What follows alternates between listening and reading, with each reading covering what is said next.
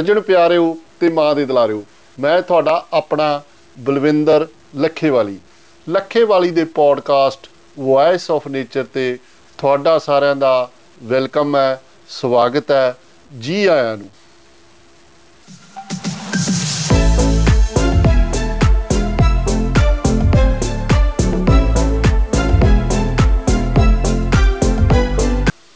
ਮਿੱਤਰੋ, ਅੱਜ ਦਾ ਵਿਸ਼ਾ ਹਮੇਸ਼ਾ ਦੀ ਤਰ੍ਹਾਂ ਬੜਾ ਹੀ ਗੰਭੀਰ ਹੈ ਔਰ ਸਾਡੀ ਜ਼ਿੰਦਗੀ ਨਾਲ ਜੁੜਿਆ ਹੋਇਆ ਵਿਸ਼ਾ sick building syndrome. Sick building syndrome ਦੇ ਮੁੱਦੇ ਨੂੰ ਲੈ ਕੇ ਪੂਰੇ ਵਿਸ਼ਵ ਵਿੱਚ ਲੋਕ ਦਿਨ ਬ ਦਿਨ ਬੜੇ ਜਾਗਰੂਕ ਹੋ ਰਹੇ ਆ, ਸੁਚੇਤ ਹੋ ਰਹੇ ਆ ਔਰ ਜਿਹੜੇ ਮੇਰੇ ਵਰਗੇ ਦੇਸੀ ਬੰਦੇ ਪੰਜਾਬੀ ਹੈ ਉਹ ਸੋਚਦੇ ਸਿੱਖ ਬਿਲਡਿੰਗ ਸਿੰਡਰੋਮ ਕੀ ਆ?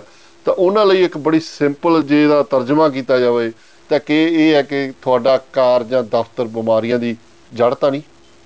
ਸੋ ਮਿੱਤਰੋ, ਇਹ ਦੋਨਾਂ ਨੂੰ ਅੰਗਰੇਜ਼ੀ ਵਾਲੇ ਪੱਖ ਤੋਂ ਤੇ ਪੰਜਾਬੀ ਵਾਲੇ ਪੱਖ ਤੋਂ ਬੜੇ ਵਿਸਥਾਰ ਦੇ ਵਿੱਚ ਆਪਾਂ ਅੱਜ ਗੱਲ ਕਰਾਂਗੇ। ਤੁਸੀਂ ਇਦਾਂ ਹੀ ਜੁੜੇ ਰਹੋ। ਤੇ ਉਸ ਤੋਂ ਪਹਿਲਾਂ ਆਪਾਂ ਗੱਲ ਕਰਦੇ ਆਂ ਘਰ ਤੇ ਦਫ਼ਤਰ ਨੂੰ ਜੇ ਅਲੱਗ-ਅਲੱਗ ਕਰਕੇ ਦੇਖੀਏ, ਪਹਿਲਾਂ ਘਰਾਂ ਦੀ ਗੱਲ ਕਰੀਏ, ਤਾਂ ਅਜੋਕੇ ਘਰਾਂ 'ਚ ਜਿੱਥੇ ਅੱਜ ਆਪਾਂ ਪਹੁੰਚੇ ਹੋਏ ਆ ਤਾਂ ਬੰਦਾ ਪਹਿਲਾਂ ਘਰਾਂ 'ਚ ਰਹਿਣਾ ਕਦੋਂ ਸ਼ੁਰੂ ਹੋਇਆ, ਜੇ ਇਸ ਗੱਲ ਬਾਰੇ ਆਪਾਂ ਸੋਚਦੇ ਆ ਤਾਂ ਘਰ ਦਾ ਸਬੰਧ ਮਨੁੱਖ ਦੀ ਹੋਂਦ ਜਿੰਨਾ ਹੀ ਪੁਰਾਣਾ ਕਿਉਂਕਿ ਜਦੋਂ ਜਿਵੇਂ ਜਿਵੇਂ ਸਾਡਾ ਵਿਕਾਸ ਹੋਇਆ, ਧਰਤੀ ਦੀ ਡਿਵੈਲਪਮੈਂਟ ਹੋਈ, ਜੀਵ ਜੰਤੂ ਇੱਥੇ ਧਰਤੀ ਤੇ ਬਣੇ, ਤਾਂ ਵਿਕਾਸ ਹੁੰਦਿਆਂ ਹੁੰਦਿਆਂ ਮਨੁੱਖ ਆਇਆ, ਤਾਂ ਮਨੁੱਖ ਪਹਿਲਾਂ ਕਹਿੰਦੇ ਵੀ ਜੰਗਲਾਂ 'ਚ ਰਹਿੰਦਾ ਸੀ, ਰੁੱਖਾਂ ਤੇ ਘੁਰਨਿਆਂ 'ਚ, ਗੁਫਾਵਾਂ 'ਚ ਰਹਿੰਦਾ ਸੀ, ਕਿਉਂਕਿ ਉਹਨੂੰ ਜੰਗਲੀ ਜੀਵਾਂ ਤੋਂ ਗਰਮੀ ਸਰਦੀ ਚੋਂ, ਮੀਂਹਾਂ ਤੋਂ, ਪਾਣੀਆਂ ਤੋਂ, ਬਹੁਤ ਤਰ੍ਹਾਂ ਦੇ ਜਿਹੜੇ ਵੱਖ-ਵੱਖ ਜਿਹੜੇ ਮੁੱਦਿਆਂ ਤੋਂ ਬਚਣ ਲਈ ਉਹਨੂੰ ਰਹਿਣ ਬਸੇਰੇ ਦੀ ਲੋੜ ਪਈ, ਸਹਾਰੇ ਦੀ ਲੋੜ ਪਈ, ਤਾਂ ਉਹਨੇ ਘਰ ਬਣਾਉਣੇ ਸ਼ੁਰੂ ਕੀਤੇ। ਪਹਿਲਾਂ ਘਰ ਕੁਦਰਤੀ ਰੂਪ 'ਚ ਹੁੰਦੇ ਸੀ।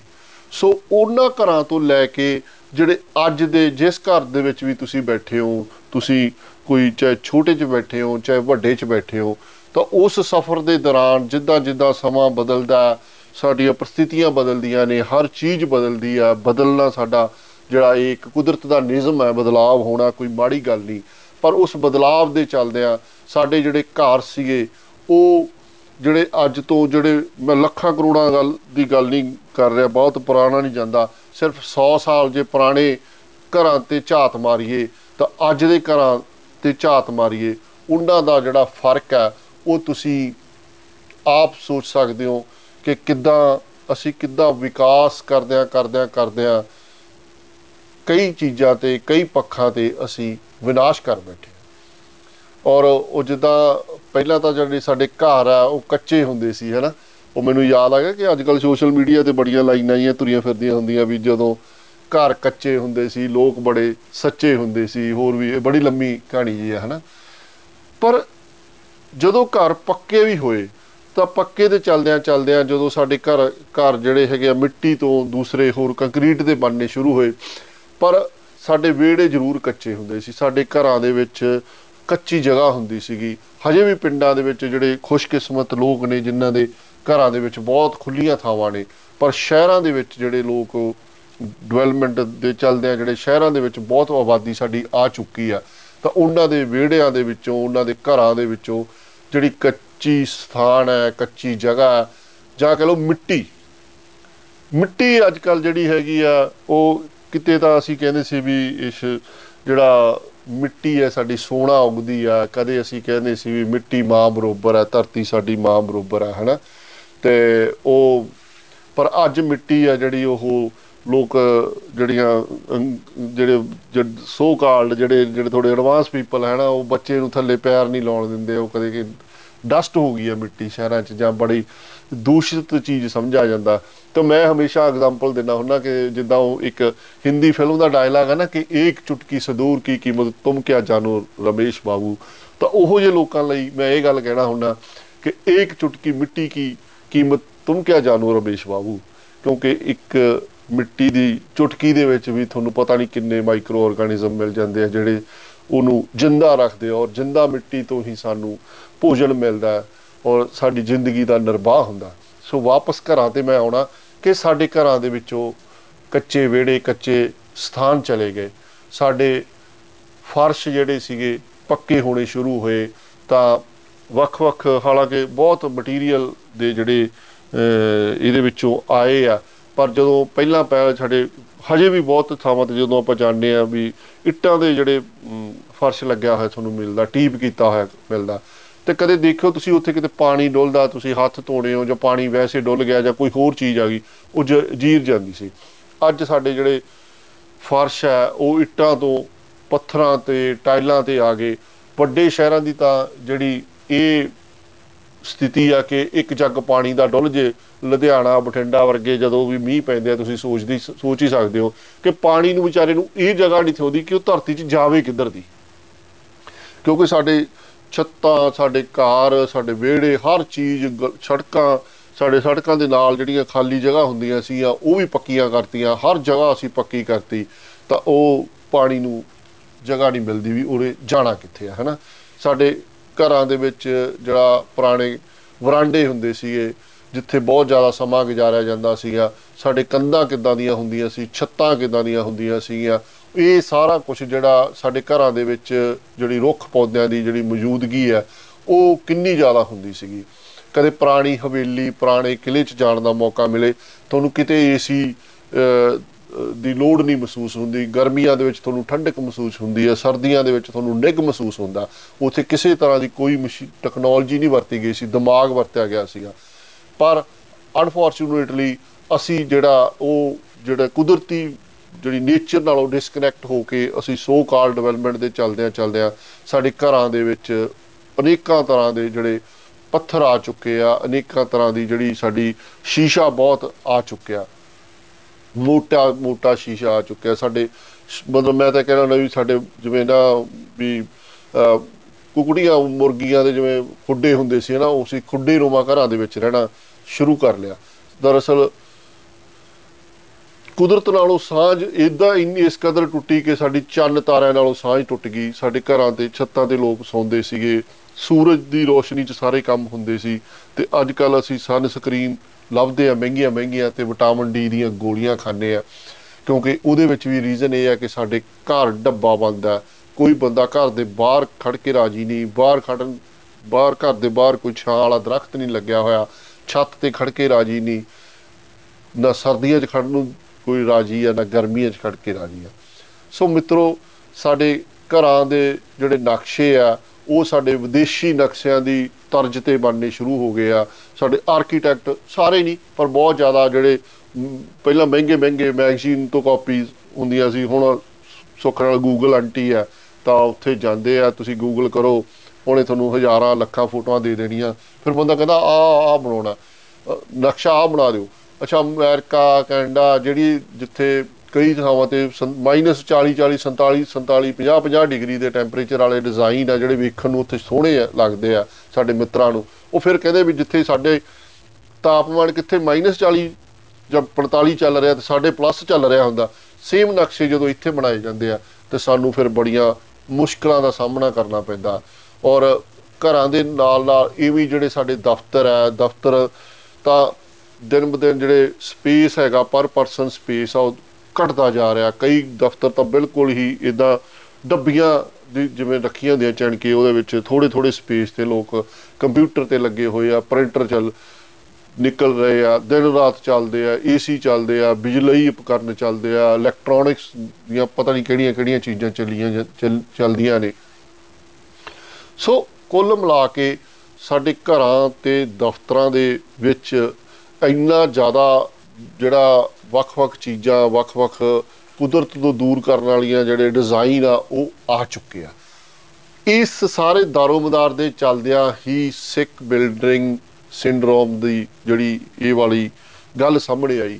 ਕਹਿੰਦੇ ਵੀ ਜਦੋਂ એનર્ਜੀ ਕ੍ਰਾਈਸਿਸ ਆਇਆ 70s ਦੇ ਵਿੱਚ, ਹੈਨਾ, ਤਾਂ ਉਦੋਂ ਲੋਕਾਂ ਨੇ, ਖਾਸ ਕਰਕੇ ਵੱਡੇ ਦੇਸ਼ਾਂ ਨੇ, ਵਿਕਸਿਤ ਦੇਸ਼ਾਂ ਨੇ ਉਦੋਂ ਬੜੀਆਂ ਦੇ ਘਰਾਂ ਦੇ ਵਿੱਚ, ਦਫ਼ਤਰਾਂ ਦੇ ਵਿੱਚ ਖਾਸ ਕਰਕੇ ਤਬਦੀਲੀਆਂ ਕੀਤੀਆਂ ਕਿ એનર્ਜੀ ਕੰਜ਼ਰਵ ਰਹੇ। ਤਾਂ ਉਸ ਚੱਕਰ ਦੇ ਵਿੱਚ ਜਿਹੜੀ ਘਰ ਸੀ ਜਾਂ ਦਫ਼ਤਰ ਸੀਗੇ ਉਹਨਾਂ ਦੇ ਵਿੱਚ ਜਿਹੜਾ ਹਵਾ ਦਾ ਆਦਾਨ ਪ੍ਰਦਾਨ ਹੈ, ਉਹਦੇ ਵਿੱਚ ਕੁਦਰਤੀ ਜਿਹੜਾ ਜਿਹੜਾ ਰੋਸ਼ਨੀ ਆ, ਉਹਦਾ ਜਿਹੜਾ ਆਦਾਨ ਪ੍ਰਦਾਨ ਹੈ, ਉਹ ਬੜਾ ਲਿਮਟਿਡ ਕਰ ਦਿੱਤਾ ਲੋਕਾਂ ਨੇ ਗਾਹੇ ਬਗਾਏ ਔਰ ਉਹਦੇ ਚੱਲਦਿਆਂ ਚੱਲਦਿਆਂ ਜਿਹੜੇ ਜਦੋਂ ਡੱਬਾ ਬੰਦ, ਸਾਡੇ ਘਰ ਤੇ ਡੱਬਾ ਬੰਦ ਦਫ਼ਤਰ ਬਣ ਗਏ, ਉਹਦਾ ਨਤੀਜਾ ਇਹ ਹੋਇਆ ਕਿ ਅੱਜ ਆਊਟਡੋਰ ਪੋਲੂਸ਼ਨ ਦੀ ਗੱਲ ਤਾਂ ਬਹੁਤ ਚੱਲਦੀ ਆ ਇਨਡੋਰ ਪੋਲੂਸ਼ਨ ਦੇ ਚੱਲਦਿਆਂ ਚੱਲਦਿਆਂ ਤੁਸੀਂ ਇਹ ਜਾਣ ਕੇ ਹੈਰਾਨ ਹੋਵੋਗੇ ਕਿ ਤਕਰੀਬਨ ਪੂਰੇ ਵਿਸ਼ਵ ਦੇ ਵਿੱਚ ਇੱਕ ਸਾਲ ਦੇ ਵਿੱਚ 38 ਲੱਖ ਲੋਕ 38 ਲੱਖ ਥੋੜੇ ਨਹੀਂ ਹੁੰਦੇ ਜਨਾਬ 38 ਲੱਖ ਲੋਕ ਜਿਹੜੇ ਇਨਡੋਰ ਪੋਲੂਸ਼ਨ ਕਰਕੇ ਇਸ ਧਰਤੀ ਤੋਂ ਇਸ ਪੂਰੇ ਵਿਸ਼ਵ ਵਿੱਚੋਂ ਹਰ ਸਾਲ ਮਰ ਜਾਂਦੇ ਆ। ਔਰ ਅਸੀਂ ਜੋ ਜਿਹੜਾ ਕ੍ਰਾਈਮ ਦਾ ਡਾਟਾ ਜਾਂ ਹੋਰ ਗੱਲਾਂ ਤਾਂ ਬੜੀਆਂ ਕਰਦੇ ਆ, ਹਨਾ? ਪਰ ਇਨਡੋਰ ਦਾ ਜਿਹੜਾ ਪੋਲੂਸ਼ਨ ਹੁੰਦਾ, ਉਹਦੇ ਲਈ ਕੋਈ ਸਰਕਾਰ ਨਹੀਂ ਜ਼ਿੰਮੇਵਾਰ ਹੁੰਦੀ, ਉਹਦੇ 'ਚ ਅਸੀਂ ਜ਼ਿੰਮੇਵਾਰ ਹੁੰਦੇ ਆ ਕਿਉਂਕਿ ਅਸੀਂ ਸਿਲੈਕਟ ਕਰਦੇ ਆ ਅਸੀਂ ਘਰ ਨੂੰ ਕਿੱਦਾਂ ਬਣਾਉਣਾ, ਅਸੀਂ ਦਫ਼ਤਰ ਨੂੰ ਕਿੱਦਾਂ ਬਣਾਉਣਾ। ਸਾਡੇ ਇੰਨੇ ਜ਼ਿਆਦਾ ਜਿਹੜੇ ਢੰਗ ਤਰੀਕੇ ਆ ਘਰਾਂ ਨੂੰ ਤੇ ਦਫ਼ਤਰਾਂ ਨੂੰ ਬਣਾਉਣ ਦੇ, ਉਹ ਹੋ ਗਏ ਆ, ਗਲਤ ਹੋ ਗਏ ਆ, ਉਹਦੇ ਚਲਦਿਆਂ ਚਲਦਿਆਂ ਜਿਹੜੇ ਇਨਡੋਰ ਜਿਹੜੇ ਪੋਲਿਊਟੈਂਟ ਨੇ, ਉਹ ਚਾਹੇ ਆਰਗੈਨਿਕ ਜਿਹੜੇ ਡਿਫ ਬੜੇ ਤਰ੍ਹਾਂ ਦੇ ਆਰਗੈਨਿਕ ਇਨਆਰਗੈਨਿਕ ਕੰਪਾਊਂਡ ਨੇ ਵੋਲਾਟਾਈਲ ਆਰਗੈਨਿਕ ਕੰਪਾਊਂਡ ਨੇ ਬੈਂਜੀਨ ਆ ਫਾਰਮੈਲਡੀਹਾਈਡ ਹੈ ਯਾਈਲਿਨ ਹੈ ਜਾਂ ਹੋਰ ਵੀ ਬਹੁਤ ਨੇ, ਹਨਾ? ਕੰਟੈਮੀਨੇਸ਼ਨ ਬੜੀ ਤਰ੍ਹਾਂ ਦੀ ਆ ਕੈਮੀਕਲ ਆ ਬਾਇਓਲੋਜੀਕਲ ਆ, ਤਾਂ ਉਹਦੇ ਚਲਦਿਆਂ ਚਲਦਿਆਂ ਅਸੀਂ ਬਿਮਾਰੀਆਂ 'ਚ ਘਿਰਨੇ ਸ਼ੁਰੂ ਹੋ ਗਏ ਸਾਡੇ ਜਿਹੜੇ ਪੇਂਟ ਇੰਨੇ ਜ਼ਿਆਦਾ ਜਿਹੜੇ ਜਿੰਨਾ ਪੇਂਟਸ ਦੀ ਮਸ਼ਹੂਰੀ ਆਉਂਦੀ ਆ, ਉਹਨਾਂ ਦੇ ਵਿੱਚੋਂ ਨਿਕਲਦੀਆਂ ਜਿਹੜੇ ਇਦਾਂ ਦੇ ਜਿਹੜੇ ਫਿਊਮਸ ਨਿਕਲਦੇ ਆ, ਜਿਹੜੇ ਸਾਡੇ ਸਿੱਧੇ ਲੰਗਸ 'ਚ ਜਾਂਦੇ ਆ, ਸਾਡੇ ਫੇਫੜਿਆਂ 'ਚ ਜਾਂਦੇ ਆ, ਜਿਹੜੇ ਸਾਡੇ ਲਈ, ਸਾਡੇ ਖਾਸ ਕਰਕੇ ਛੋਟੀ ਉਮਰ ਦੇ ਜਿਹੜੇ ਬੱਚੇ ਨੇ ਜਾਂ ਬਜ਼ੁਰਗਾਂ ਦੇ, ਨੂੰ ਉਹਨਾਂ ਦੀ ਜਕੜ ਕੇ ਜਿਹੜੇ ਬਹਿ ਜਾਂਦੇ ਆ ਉਹ, ਔਰ ਕੈਂਸਰ ਤੱਕ ਦੇ ਜਿਹੜੇ ਰੋਗ ਆ ਸਾਨੂੰ ਲੱਗਦੇ ਆ। ਵੁੱਡ ਸਾਡੇ ਘਰਾਂ ਦੇ ਵਿੱਚ, ਵੁੱਡ ਦਾ ਯੂਜ਼ ਲੱਕੜ ਅਸੀਂ ਸਦੀਆਂ ਤੋਂ, ਹੋਦ ਤੋਂ ਵਰਤਦੇ ਆ ਰਹੇ ਆ, ਪਰ ਲੱਕੜ ਨੂੰ ਜਿਹੜਾ ਪੇਂਟ ਕਰ ਕੀਤਾ ਜਾਂਦਾ ਥਿਨਰ ਕੀਤਾ ਜਾਂਦਾ ਉਹ ਉਹ ਸਾਡੇ ਸਿਹਤ ਲਈ, ਸਾਡੇ ਜਿਹੜਾ ਬਾਡੀ ਲਈ ਸਿਰ ਤੋਂ ਲੈ ਕੇ ਪੈਰ ਤੱਕ ਬਹੁਤ ਖਤਰਨਾਕ ਹੈ। ਕਾਰਪੈਟਸ ਦਾ ਯੂਜ਼ ਸਾਡੇ ਘਰਾਂ ਦੇ ਵਿੱਚ, ਦਫ਼ਤਰ ਦੇ ਵਿੱਚ ਬਹੁਤ ਵੱਧ ਗਿਆ ਹੈ। ਕੈਮੀਕਲਸ ਦਾ ਯੂਜ਼ ਆ, ਤੁਸੀਂ ਆਪਦੇ ਘਰ 'ਚ ਸੋਚ ਕੇ ਦੇਖੋ ਵੀ ਹਰ ਜਗ੍ਹਾ ਤੁਹਾਡੇ ਕੋਈ ਨਾ ਕੋਈ ਕੈਮੀਕਲ ਵਰਤਿਆ ਜਾ ਰਿਹਾ। ਸਭ ਤੋਂ ਵੱਡੀ ਗੱਲ ਤਾਂ ਜਿਹੜਾ ਪੈਸਟ ਕੰਟਰੋਲ ਹੈ, ਬੰਦਾ ਕਹਿੰਦਾ ਮੇਰੇ ਘਰ 'ਚ ਜਾਂ ਦਫ਼ਤਰ 'ਚ ਮੱਖੀ, ਮੱਛਰ ਟਿੱਡੀ, ਕਾਕਰੋਚ, ਕਿਰਲੀ, ਡੱਡੂ, ਕੋਈ ਵੀ ਨੇੜੇ ਦਿਖਣਾ ਨਹੀਂ ਚਾਹੀਦਾ। ਆਉਣਾ ਤਾਂ ਦੂਰ ਦੀ ਗੱਲ ਆ। ਉਹਦੇ ਲਈ ਅਸੀਂ ਸਾਰਾ ਦਿਨ ਜਿਹੜੇ ਕੈਮੀਕਲ ਯੂਜ਼ ਕਰਦੇ ਆ, ਵੱਖ-ਵੱਖ, ਸਾਡੇ ਵਾਸ਼ਰੂਮ 'ਚ ਕਿੰਨੇ ਕੈਮੀਕਲ ਯੂਜ਼ ਹੋ ਰਹੇ ਆ, ਸਾਡੇ ਕਈ ਕਿਚਨ 'ਚ ਕਿੰਨੇ ਕੈਮੀਕਲ ਯੂਜ਼ ਹੋ ਰਹੇ ਆ। ਸਾਡੇ ਆਊਟਡੋਰ ਪੋਲਿਊਟੈਂਟ ਜਿਹੜੇ ਘਰ ਦੇ ਵਿੱਚ ਐਂਟਰ ਹੋ ਜਾਂਦਾ ਤੇ ਜੋ ਡੱਬਾ ਬੰਦ ਘਰ ਦੇ ਵਿੱਚ ਆਊਟਡੋਰ ਪੋਲਿਊਟੈਂਟ ਐਂਟਰ ਹੋ ਜਾਂਦੇ ਆ, ਫਿਰ ਮਾਸ਼ਾਅੱਲਾ ਉਹ ਬਾਹਰ ਜਾਣ ਨੂੰ ਤਾਂ ਉਹਨਾਂ ਨੂੰ ਜਗ੍ਹਾ ਹੀ ਨਹੀਂ ਥਾਉਂਦੀ।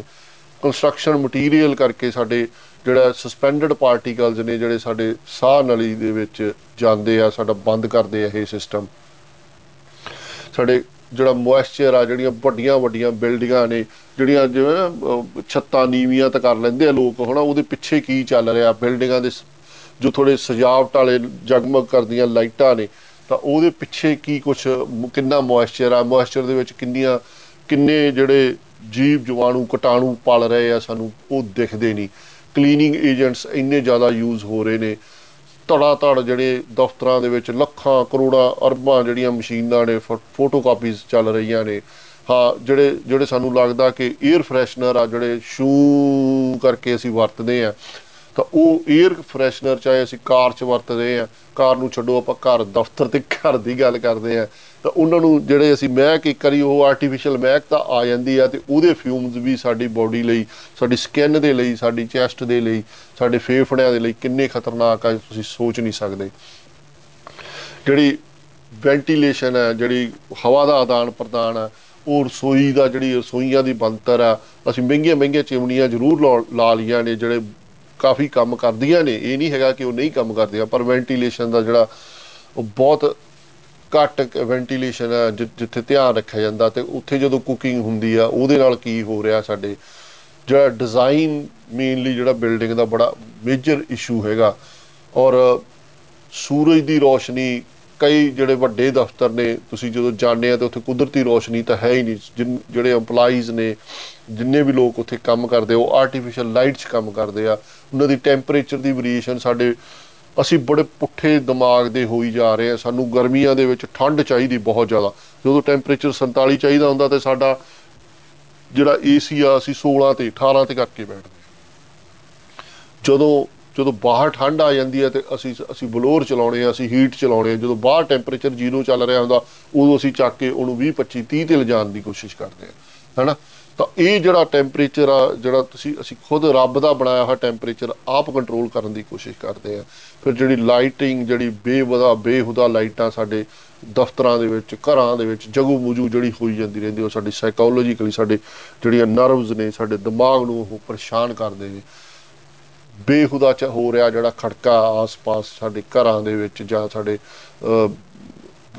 ਪੱਖਿਆਂ ਦੀ, ਕੂਲਰਾਂ ਦੀ, ਏਸੀਆਂ ਦੀ ਜਾਂ ਹੋਰ ਕਿੰਨੀ ਮਸ਼ੀਨਰੀ ਆ ਜਿਹੜੀ ਟੈਕਨੋਲੋਜੀ ਆ ਜਿਹੜਾ ਨੋਇਸ ਪੈਦਾ ਕਰ ਰਹੀ ਆ, ਉਹ ਸਾਨੂੰ ਮੈਂਟਲੀ ਡਿਸਟਰਬ ਕਰ ਰਹੀ ਹੈ ਸਾਡੇ ਜਿਹੜੇ, ਜਿਵੇਂ ਪਹਿਲਾਂ ਕਿਹਾ ਸੀ ਕਿ ਜੋ ਸਾਨੂੰ ਦਿਖਦਾ, ਜਿਹੜਾ ਜਗਮਗ ਕਰਦੀਆਂ ਬਿਲਡਿੰਗਾਂ, ਇਮਾਰਤਾਂ ਆਫਿਸ ਦਿਖਦੇ ਆ, ਹੈਨਾ, ਤਾਂ ਜਿਹੜੀ ਸੀਲਿੰਗ ਕੀਤੀ ਜਾਂਦੀ ਹੈ ਜਾਂ ਉਹਦੇ ਪਿਛਲੇ ਪਾਸੇ ਜਿਹੜੇ ਕਿੰਨੇ ਕਾਕਰੋਚ ਤੁਰੇ ਫਿਰਦੇ ਆ, ਕਿੰਨੇ ਐਨੀਮਲਸ ਦੀਆਂ ਜਿਹੜੀਆਂ ਡ੍ਰੌਪਿੰਗਸ ਨੇ ਸਾਡੇ ਘਰਾਂ ਦੇ ਵਿੱਚ ਜਾਂ ਦਫ਼ਤਰਾਂ 'ਚ ਚੱਲ ਰਹੀ ਮਾਈਕ੍ਰੋਵੇਵ ਨੇ ਕੰਪਿਊਟਰ ਨੇ ਟੀਵੀ ਨੇ ਇਲੈਕਟ੍ਰੋ ਉਹਨਾਂ ਦੇ ਵਿੱਚੋਂ ਇਲੈਕਟ੍ਰੋਮੈਗਨੈਟਿਕ ਜਿਹੜੀਆਂ ਰੇਡੀਏਸ਼ਨਸ ਨਿਕਲਦੀਆਂ ਨੇ, ਜਿਹੜੇ ਬਹੁਤ ਵੱਡੇ ਸ਼ਹਿਰ ਨੇ, ਉਹਦੇ ਵਿੱਚ ਲੋਕ ਸਿਗਰਟਾਂ ਪੀਣ ਦੇ ਬਹੁਤ ਸ਼ਕੀਨ ਨੇ ਤੇ ਜਿਹੜੀ ਸੈਕੰਡਰੀ ਜਿਹੜੇ ਦੂਸਰੇ ਨੰਬਰ ਤੇ ਜਿਹੜੇ ਲੋਕ ਆਪ ਨਹੀਂ ਪੀਂਦੇ, ਲੋਕਾਂ ਦਾ ਜਿਹੜਾ ਧੂਆਂ, ਪੀਤੀਆਂ ਹੋਏ ਸਿਗਰਟਾਂ ਦਾ ਜਿਹੜਾ ਧੂਆਂ, ਉਹ ਉਦੋਂ ਵੀ ਖਤਰਨਾਕ ਹੋ ਜਾਂਦਾ।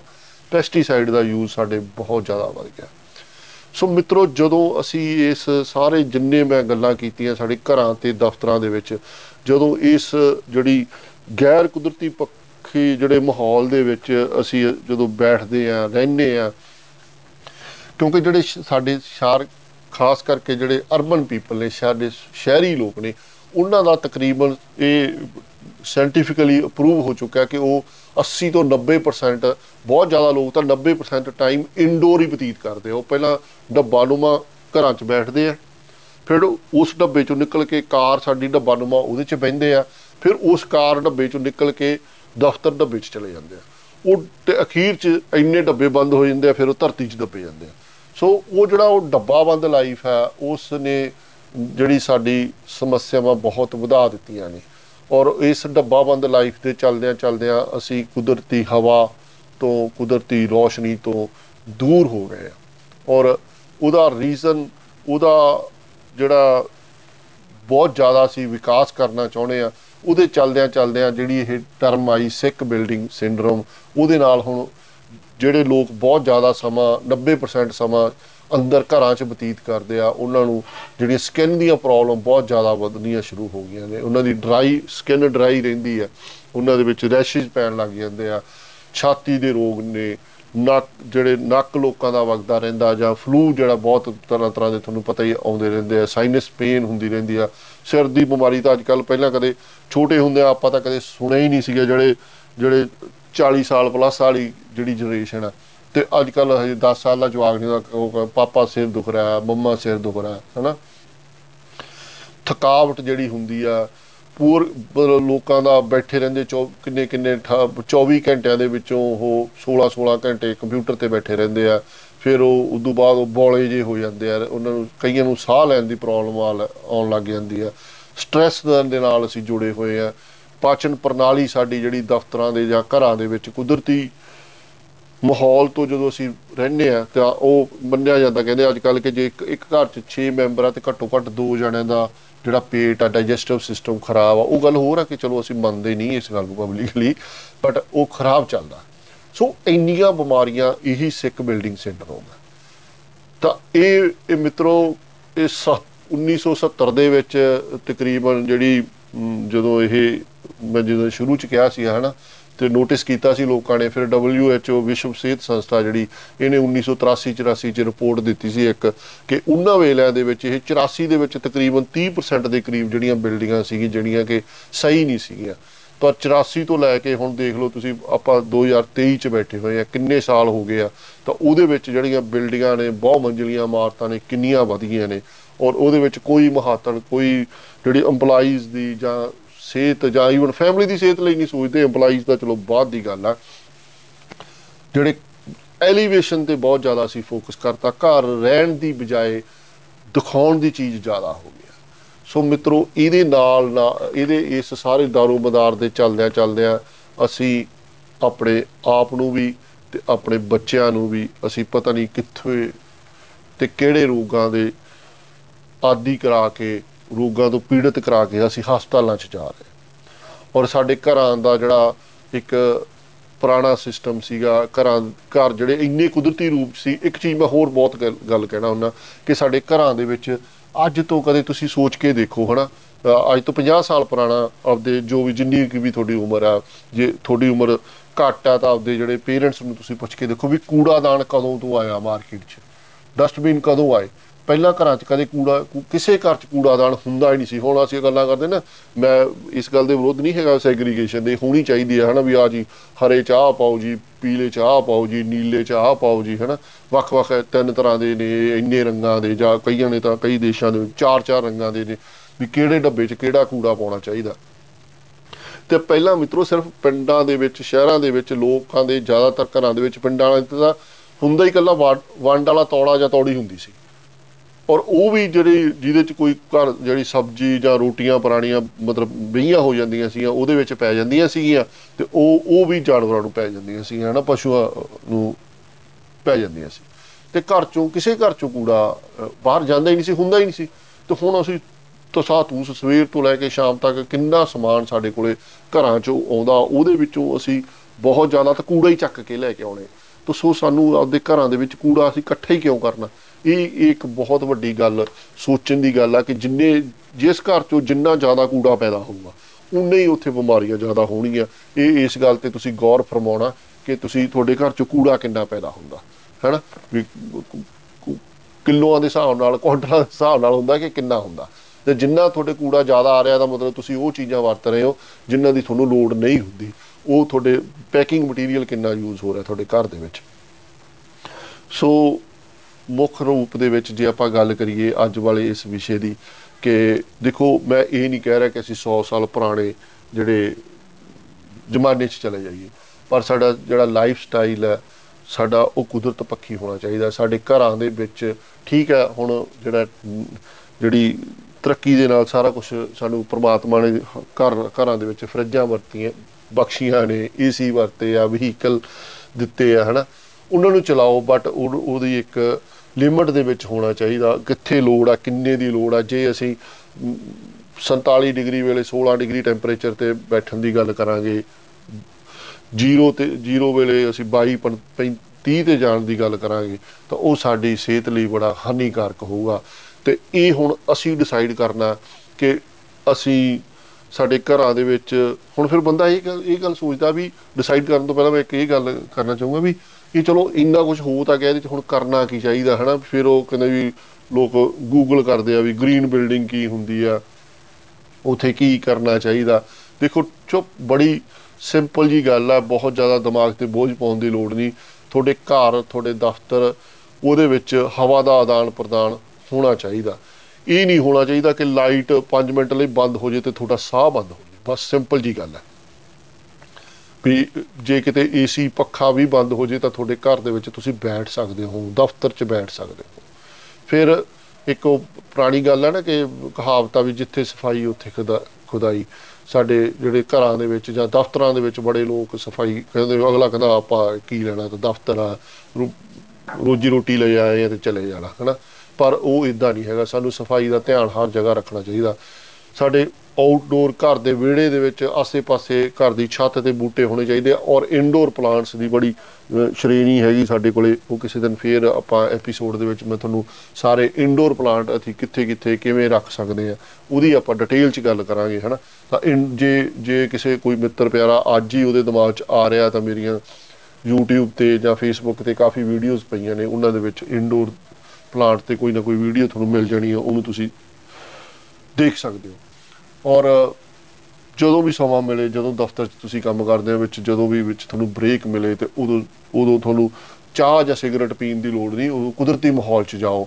ਜੇ ਲੰਚ ਵੇਲੇ ਬ੍ਰੇਕ ਲਈ ਘੰਟਾ ਮਿਲਿਆ ਤਾਂ ਲੰਚ ਕਰਕੇ ਥੋੜਾ ਟਹਿਲੋ ਆਸੇ-ਪਾਸੇ ਤੁਹਾਡੇ ਘਰ ਦੇ ਜਾਂ ਦਫ਼ਤਰ ਦੇ ਬਾਹਰ ਕਿਤੇ ਨਾ ਕਿਤੇ ਕੋਈ ਪਾਰਕ ਹੈ, ਉੱਥੇ ਗੇੜਾ ਕੱਢ ਲਓ ਜਾਂ ਖਾਸ ਕਰਕੇ ਖੁੱਲੀ ਹਵਾ 'ਚ ਜਾਓ।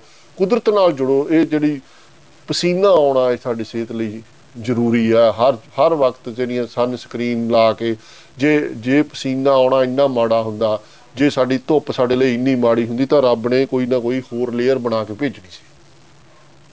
ਇਹ ਇਹ ਸਭ ਕੁਝ ਇਹ ਇਹ ਸਾਰਾ ਇਹ ਬਿਜ਼ਨਸ ਦੇ ਫੰਡੇ ਨੇ, ਇਹ ਜਿਹੜੇ ਜਿਹੜੇ ਚੱਲ ਰਹੇ ਆ, ਜਿਹੜੇ ਸਾਡੇ ਸਾਡੇ ਲੋਕਾਂ ਨੂੰ ਡਰਾਇਆ ਜਾ ਰਿਹਾ, ਹਾਏ ਐ ਨਹੀਂ ਤਾਂ ਐ ਹੋ ਜੂਗਾ। ਇਹ ਜਿਹੜੇ ਰੰਗ ਨੇ ਕੋ ਲੋਕ ਕਹਿੰਦੇ ਵੀ ਧੁੱਪੇ ਬ- ਤੁਰ ਫਿਰ ਕੇ ਬੰਦੇ ਦਾ ਰੰਗ ਕਾਲਾ ਹੋ ਜਾਂਦਾ। ਇਹ ਕੁਝ ਨਹੀਂ ਹੋਣ ਲੱਗਾ ਇਹ ਰੱਬ ਦੇ ਬਖਸ਼ੇ ਰੰਗ ਨੇ ਹਨਾ? ਕਿਸੇ ਦਾ ਗੋਰਾ ਕਿਸੇ ਦਾ ਕਾਲਾ ਕਿਸੇ ਦਾ ਕਣਕ ਬੰਨਾ। ਸੋ ਮੈਂ ਦੁਬਾਰ ਤੋਂ ਫਿਰ ਅ, ਘਰਾਂ ਤੇ ਆਉਣਾ ਦਫ਼ਤਰਾਂ ਤੇ ਆਉਣਾ। ਸੋ ਮਿੱਤਰੋ ਤੁਸੀਂ ਚਾਹੇ ਘਰ 'ਚ ਰਹਿੰਦੇ ਹੋ ਚਾਹੇ ਦਫ਼ਤਰ 'ਚ ਰਹਿੰਦੇ ਹੋ ਤੇ ਕੁਦਰਤ ਦੇ ਨੇੜੇ ਰਹਿਣਾ ਸ਼ੁਰੂ ਕਰੋ। ਤੇ ਪ੍ਰਮਾਤਮਾ ਕਰੇ ਤੁਸੀਂ ਜਿਹੜੀ ਉਹ ਸਿਰ ਦੁਖਣ ਤੋਂ ਲੈ ਕੇ ਸਟ੍ਰੈਸ ਗੈਸਟਰੋ ਜਾਂ ਕੈਂਸਰ ਜਾਂ ਹੋਰ ਵੀ ਜਿੰਨੀਆਂ ਵੀ ਸਾਡੀਆਂ ਭਿਆਨਕ ਬਿਮਾਰੀਆਂ ਨੇ, ਹਨਾ, ਮੈਂ ਡਰਾ ਨਹੀਂ ਰਿਹਾ, ਮੈਂ ਤੁਹਾਨੂੰ ਉਹਦੇ ਤੋਂ ਜਾਗਰੂਕ ਕਰ ਰਿਹਾ, ਹਨਾ, ਵੀ ਉਹਨਾਂ ਤੋਂ ਰੱਬ ਤੁਹਾਨੂੰ ਸਾਰਿਆਂ ਨੂੰ ਬਚਾਈ ਰੱਖੇ ਔਰ ਉਹ ਬਚੋਗੇ ਤਾਂ ਹੀ ਜੇ ਤੁਸੀਂ ਕੁਦਰਤ ਪੱਕੀ ਹੋਵੋਗੇ, ਆਪਣੇ ਘਰਾਂ ਦੇ ਵਿੱਚ, ਆਪਣੇ ਦਫ਼ਤਰਾਂ ਦੇ ਵਿੱਚ, ਕੁਦਰਤੀ ਮਾਹੌਲ ਨੂੰ ਬਣਾਉਣ ਦੀ ਕੋਸ਼ਿਸ਼ ਕਰੋ, ਕੁਦਰਤ ਦੇ ਨਾਲ ਜੁੜਨ ਦੀ ਕੋਸ਼ਿਸ਼ ਕਰੋ ਤੇ ਜੇ ਜਾਨ ਹੈ ਤਾਂ ਜਹਾਨ ਹੈ। ਤੇ ਨਹੀਂ ਤੁਸੀਂ ਬਈ ਸਾਲ ਦੇ ਵਿੱਚ ਜਾਂ ਇੱਕ ਦਿਨ ਦੇ ਵਿੱਚ 24 ਘੰਟੇ ਤੋਂ ਜਿਨ ਜੇ 124 ਘੰਟੇ ਤੋਂ ਤੁਸੀਂ 12 18 ਕਈ ਮਤਲਬ 18 18 20 ਘੰਟੇ ਵੀ ਕਈ ਕੰਪਿਊਟਰਾਂ ਤੇ ਦਫ਼ਤਰਾਂ ਦੇ ਵਿੱਚ ਜਾਂ ਵੱਖ-ਵੱਖ ਤਰੀਕਿਆਂ ਨਾਲ ਕੰਮ ਕਰਦੇ ਆ। ਤੇ ਉਦੋਂ ਬਾਅਦ ਫਿਰ ਉਦੋਂ ਹੀ ਪਤਾ ਲੱਗਦਾ ਜਦੋਂ ਜਿੰਦ ਦਾ ਕੀ ਪ੍ਰਵਾਸਾ ਜੋ ਪਾਣੀ ਵਿੱਚ ਪਤਾਸਾ। ਤੇ ਉਹ ਭੌਰ ਕਦੋਂ ਉਡਾਰੀ ਮਾਰ ਜਾਂਦਾ, ਉਦੋਂ ਫਿਰ ਲੋਕ ਕਹਿੰਦੇ, ਯਾਰ ਚੰਗਾ ਭਲਾ ਸੀ, ਪਤਾ ਹੀ ਨਹੀਂ ਲੱਗਿਆ। ਅੱਜ ਕੱਲ ਤਾਂ ਬੱਚਿਆਂ ਨੂੰ, ਬੱਚੇ ਛੱਡੋ, ਜਾਨਵਰਾਂ ਨੂੰ ਵੀ ਹਾਰਟ ਅਟੈਕ ਆਉਣੇ ਸ਼ੁਰੂ ਹੋ ਗਏ।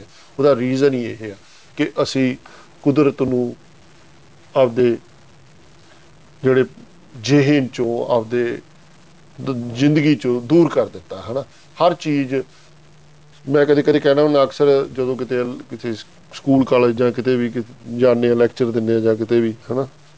ਲੋਕਾਂ ਦੇ ਸਾਹਮਣੇ ਆਉਣਾ ਚਾਹੀਦਾ ਕਿ ਸਾਡੇ ਲੋਕਾਂ ਨੂੰ ਤਾਂ ਹੁਣ ਇਹ ਲਾਉਣ ਲੱਗਾ ਵੀ ਕਿ ਸ਼ਾਇਦ ਹਰ ਚੀਜ਼ ਐਪ ਚੋਂ ਹੀ ਆਉਣਾ, ਹਰੇਕ ਚੀਜ਼ ਦੀ ਐਪ ਬਣ ਰਹੀ ਆ। ਮਿੱਤਰੋ, ਨਾ ਤਾਂ ਕੋਈ ਇਹੋ ਜਿਹੀ ਐਪ ਬਣਨੀ ਹੈ ਕਿ ਤੁਹਾਨੂੰ ਸ਼ੁੱਧ ਹਵਾ ਬਾਹਰ ਆਉਣ ਲੱਗ ਜੇ, ਨਾ ਜਿਹੜੇ ਇਹ ਸਾਡੇ ਦਰਿਆ ਨੇ, ਸਮੁੰਦਰ ਨੇ, ਉਹਨਾਂ ਵਰਗਾ ਜਿਹੜਾ ਪਾਣੀ ਆ, ਉਹ ਕਿਸੇ ਤੁਹਾਨੂੰ ਐਪ ਨੇ ਦੇਣਾ।